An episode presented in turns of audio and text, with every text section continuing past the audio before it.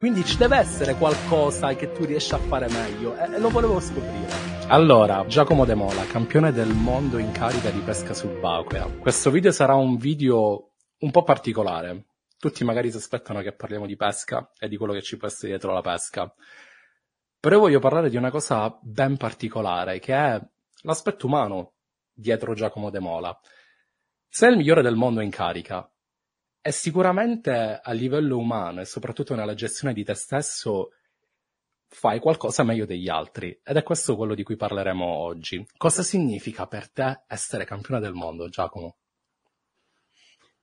Bah, ehm, allora, ti dico la verità, non mi è cambiato, non mi è cambiato praticamente quasi nulla da quando ho vinto okay. il mondiale, però eh, eh, quello che posso dire è che mi rendo conto di appunto tutte queste anche avventure che raccontavo prima, di qua, di là, poi ci sono state anche mille altre poi negli anni andando avanti, eh, mi hanno portato poi a questo risultato. Perché ovviamente se, sicuramente se non fossi eh, andato via magari da Ancona, eh, non, non avrei eh, non avrei avuto queste esperienze che mi hanno fatto poi eh, avere magari quella marcia in più rispetto a qualche altro. Ok, ok. La, la, pesca subacquea secondo te ha delle analogie rispetto a quella che è la nostra vita? Cioè trovi qualcosa, delle similitudini, qualcosa che ci possono, qualcosa che ci può fare pensare, riflettere, affrontare ogni giorno in maniera differente? Sì, sì, sicuramente, mm, sicuramente allora, per, nella pesca subacquea innanzitutto bisogna eh, rispettare se stessi, appunto per okay. non rischiare, e, e, nella vita è lo stesso, cioè nel senso bisogna un okay. pochettino, eh, bisogna poi fare le cose per gradi e appunto anche nella vita uno, ok, cioè, sì, passo per passo, passo, non correre. Passo più lungo della gamba, no? Eh, uguale. Ok, ok, Quindi, ok. Come nel tempo hai imparato a disciplinarti per giorno dopo giorno fare questi passi nella maniera corretta? Che comunque gennaio di solito è il mese dei buoni propositi e un po' tutti all'inizio dell'anno hanno l'idea, ok, eh, quest'anno voglio fare questo, quest'anno eh, voglio raggiungere questo obiettivo, quest'anno voglio, non lo so, eh, perdere 20 kg, però spesso e volentieri quello che ci ferma da raggiungere questi obiettivi, specialmente nella mia esperienza, è non riuscire a disciplinarsi al punto da raggiungere questo obiettivo. Tu come ti, come ti disciplini? Cioè, hai, hai, qualche abitudine? Hai installato qualche abitudine nel tuo quotidiano? Raccontami di questo. Allora, sì, eh, quello che dici è molto importante, e, anzi ne parlavamo anche, anche con eh, Marco Bardi, l'allenatore del CT della nazionale, molte volte abbiamo fatto questo discorso, che atleti di alto livello si diventa non solo ovviamente perché uno è capace a pescare, ma l'80% è appunto questo che stai dicendo, cioè il sapersi organizzare e il saper mettere degli obiettivi e poi portare questi obiettivi a termine e, e, e, in tutte le cose, quindi sia dalla partenza che si fa per una gara a, a un mesi prima, quindi a capire dove è la gara, come, come sarà eh, la logistica e tutto quanto, per poi anche eh, appunto come organizzare i giorni di preparazione ehm, piuttosto che poi la strategia di gara. Quindi è tutto un discorso di, di ehm,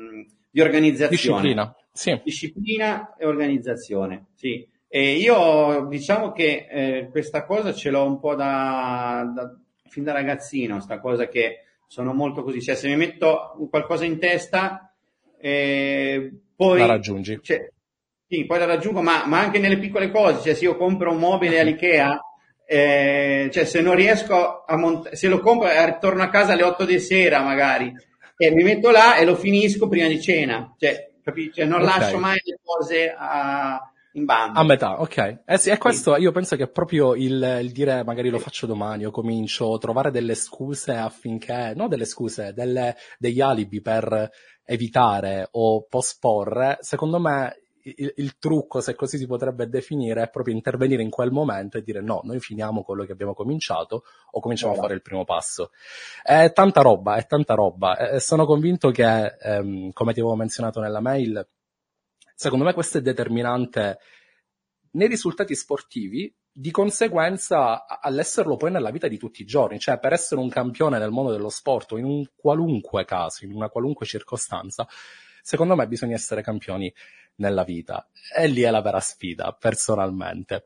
Dimmi una cosa, la, la battaglia più grande a livello personale che tu hai combattuto, che sia a livello personale, a livello eh, di famiglia, di lavoro, qual è stato uno dei tuoi momenti più scuri nella tua vita? E raccontami come l'hai affrontata e come ne sei uscito. Ma guarda, il momento più scuro, eh, forse due, due, due, momenti posso distinguere. Allora, all'inizio, appunto, quando, quando sono arrivato in Grecia, che comunque non avevo amici, non parlavo la lingua, ero in questa situazione di andare in mare per uh, 3, 4, 5 volte a settimana, quindi era per me un, era, era bellissimo, però d'altro canto eh, non potevo condividerlo con nessuno. E, okay. e, quindi diciamo quello è stato un momento un po' comunque difficile. E, ehm, e l'altro, posso distinguere un altro, è quando poi, che questo è un discorso di salute, eh, di quando ho avuto il, il Taravana, e okay che mi ha però portato per mesi anche dei, diciamo, mh, psicologicamente a non essere più sicuro di me stesso in acqua. Ok. E, okay. e questo anche è stato un momento, insomma, tosto. Co- e... cosa, ti ha aiutato a riacquisire quella fiducia in te stesso per poi arrivare ai risultati che tutti conoscono? Sì, vabbè, ci sono state chiaramente le persone vicino a me che mi hanno aiutato, però alla fine lo devi trovare da solo, se no, non è l'altro okay. che ti dice ah sì, stai bene, ce la fai, ce la fai. Se non, se non lo trovi dentro te stesso, sta forza, alla fine non la trovi. Quindi, eh, okay. quindi il discorso è stato più, no, io devo assolutamente rientrare, devo ritornare a quello che ero, eh, psicologicamente, ma ci, ci, ho messo due anni, eh? non è che ci ho messo poco. Ok, wow, ok. Ok. Quando, quando, ti sei mosso in Grecia, Giacomo, hai rinunciato a qualcosa? O magari anche precedentemente, qual è stata una delle tue rinunce più grandi? Che guardi magari oggi anche con un po' magari di rimorso? Diciamo rinuncia, che non è una rinuncia. Uh, la cosa che diciamo ho sofferto un po' di più è appunto non avere i miei amici vicino, eh, appunto okay. i compagni di pesca, eh, e poi eh, quindi quella è stata una cosa. Se no, come rinunce vere e proprie non ne ho fatte. Anzi, devo dire, ti dico questa, guarda, eh, io sono andato là, quindi cioè, sono venuto qua, senso sono in Grecia. Ok. Eh, sono, sono, venuto qua e ehm, alla fine neanche senza avere un piano no, di cosa andrò a fare, no, volevo andare lì, pescare e, e poi vediamo. Ancora il mondo. e quindi poi con questa cosa, mh, mm, cioè, alla fine ho conosciuto poi delle persone qua e, e, sono diventato anche professionalmente quello che sono ora, cioè nel senso che gestisco eh, i, tutti i mercati esteri della Pathos, cosa che se non fossi venuto in Grecia sicuramente non avrei fatto. Il seguire il sogno alla fine ti porta quindi questo che voglio, voglio far passare anche questo messaggio ai giovani, cioè vai, seguite vai. i sogni e poi se segui il tuo sogno qualcosa dal, dal, da, dall'alto arriva. No? Dall'universo. Ok, fantastico. A proposito di lavoro, Giacomo, cioè, quando è che hai detto, ok, voglio che questo, o comunque l'ambiente, diventi il mio lavoro? E soprattutto, che lavori hai fatto prima di, prima di questo? Ah, io ho fatto, guarda, ho fatto un po' tutto, diciamo che quando ero già a 16 anni eh, lavoravo anche in piazza a vendere okay. abbigliamento ai mercati, così. Poi eh, ho fatto il rappresentante, eh, rappresentante abbigliamento, rappresentante di attrezzature subacquee. E, mh, anche lì è stata un'altra cosa del, delle, delle, lingue, per dire io a scuola non ero, non ero bravissimo nelle, nelle, nelle, lingue, cioè non mi interessava anche quasi no? All, okay. all'età. E poi negli anni, alla fine, eh, ho cominciato a dire no, cavolo, io devo fare, devo qua, devo là. Alla fine ho imparato l'inglese eh, ho imparato il greco e ho imparato lo spagnolo. Eh, sono cose che no, magari quando uno è un ragazzino non... Fuori da... Ma perché devo parlare una lingua straniera se abito in Italia? Esatto. Questa di solito è la risposta più, più popolare. Esatto. Poi il greco, cioè il greco lo vedo come una lingua così complessa, cioè anche solo eh. graficamente... È complicato il greco. Sì, sì, è difficile, okay, okay, eh, sì. però anche lì, se tu ti metti lì, io, io l'ho imparato in una, nel giro di un anno, già quasi parlichiavo, in, in, un anno e mezzo, due anni, parlavo bene, già, perché okay, mi sono messo là tutti i giorni, fare, no? Allora, parlando un attimo, parlando un attimo del titolo, eh, quindi lasciati dire, la vedo forse come coronazione del sogno, come forma di successo, non lo so, ma qual è stato concretamente il primo passo verso il titolo? Riesci a identificare quel momento in cui tu hai detto ok, da oggi lavoriamo per questo? Te lo ricordi questo momento?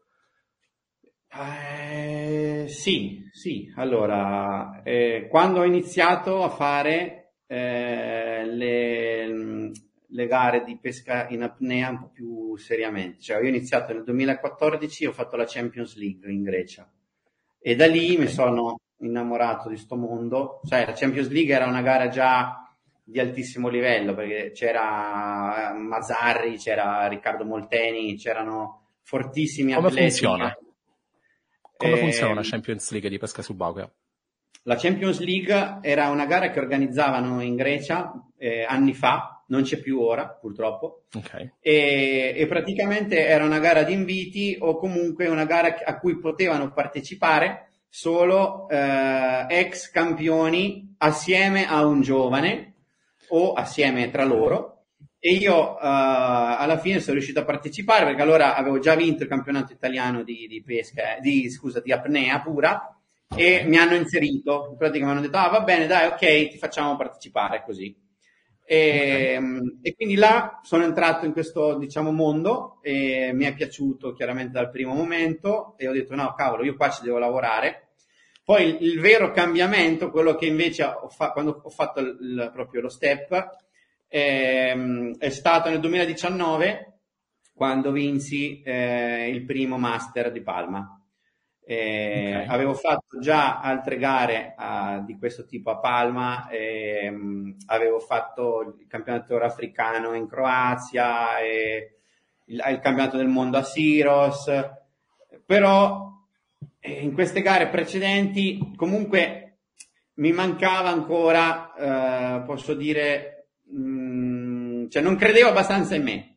Poi invece nel okay. 2019, prima di partire, addirittura prima di partire per la, prima di prendere l'aereo, parlavo con il mio amico Kostas Makris, che è il greco con cui facciamo le gare là, e gli, gli ho detto, guarda, io stanno mi sento che non mi manca più niente, cioè stanno è, cioè, okay. alla fine posso farcela.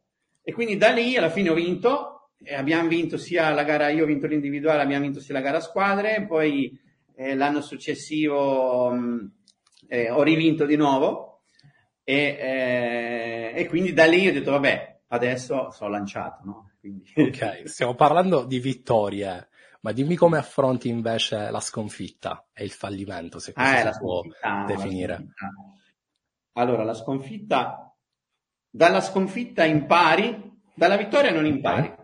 Allora, dalla vittoria non impari okay. praticamente quasi nulla. Quando invece perdi, eh, impari e impari anche tanto perché poi okay.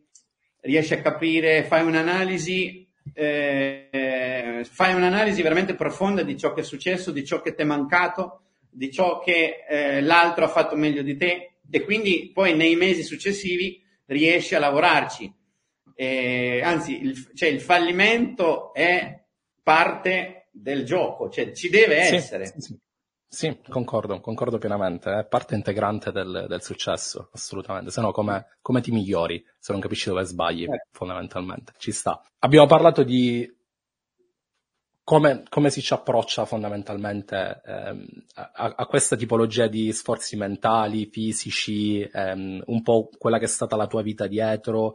Abbiamo parlato di te, ma dimmi chi è che hai reso più felice in questo percorso? E se c'è stato, che influenza ha avuto nella, nella tua vita in questo percorso in generale? Ma penso di, spero di aver reso felice perlomeno eh, chi mi è stato molto vicino, cioè quindi la mia compagna, okay. eh, i miei genitori, i miei amici e poi eh, chi mi ha dato la possibilità di poter essere in quelle situazioni, quindi okay. i CT, ehm, i compagni miei di, di, di, di, quelle delle gare anche, no? E, chi era con me e chi mi ha aiutato, okay. perché ovviamente una vittoria non, non arriva mai non, cioè non, arriva, non, sei, non, è il singolo che vince. Alla fine, okay. sì, io posso andare in acqua e vinco, però eh, soprattutto in una gara, eh, un mondiale, un campionato europeo in cui eh, c'è una squadra dietro e quindi ci sono altre persone che lavorano con te ogni giorno, che soffrono con te e alla fine sei tu che vai in acqua e vinci la gara, ma alla fine eh, anche loro vincono con te e l'hanno vinta con te la famiglia che, che, ruolo ha giocato in questo? Come ha preso la tua famiglia queste scelte che hai preso lungo il tuo percorso? Spostarti in Grecia per occuparti di questo, rischiare la vita ogni giorno, perché di questo si tratta. La pesca subacquea è uno sport estremo. Com'è, com'è andata con la tua famiglia? Eh, no, vabbè, con la mia famiglia, mio padre è un grande appassionato di mare. Okay. Eh, con mia mamma magari è stato un po' più difficile, eh, però hanno accettato insomma queste scelte, anzi addirittura adesso gli ultimi, gli ultimi anni loro si affittano una casa l'estate qua in Grecia e, e quindi sono... E si mangia pesce ogni giorno suppongo. diciamo che quello suppongo non manchi mai a tavola. Allora, eh, voglio farti un, un ultimo, voglio porti un ultimo quesito. Non abbiamo tutto il tempo di questo mondo nella nostra vita, eh, differentemente da come spesso percepiamo il tempo. E vorrei, vorrei chiederti di condividere con chi invece percepisce quasi in maniera ossessionata il passare del tempo e il, il perdere le, le, possibilità o il, l'uscire dalla zona di comfort. Che consiglio daresti a queste persone che hanno che stanno lavorando per qualcosa e hanno delle difficoltà. Cosa ti senti di dire a chi è che, che ce la mette tutta e sta quasi per mollare? Never give up. Never give up, giusto. Sì. Devi, devi, alla fine provarci e riprovarci. Il mondiale ha, ha eh, 40, 2021, 41 anni. 41 anni ho vinto il mondiale. Eh, ci ho lavorato per 30 anni, 25 anni. No, vedi, Guarda, questo, questo dà una carica, sono così potenti le tue parole. Sei un campione. Ehm, e, e, ti credo, ti credo personalmente. E grazie per queste parole, grazie per i tuoi pensieri che hai condiviso con noi oggi. Spero siano di aiuto e di supporto a tutti coloro che stanno affrontando un momento difficile e magari non riescono a trovare né il metodo e la forza di, di, fare quel passo, di fare quel passo in avanti. Grazie davvero tanto, Giacomo. Grazie a te, grazie a voi.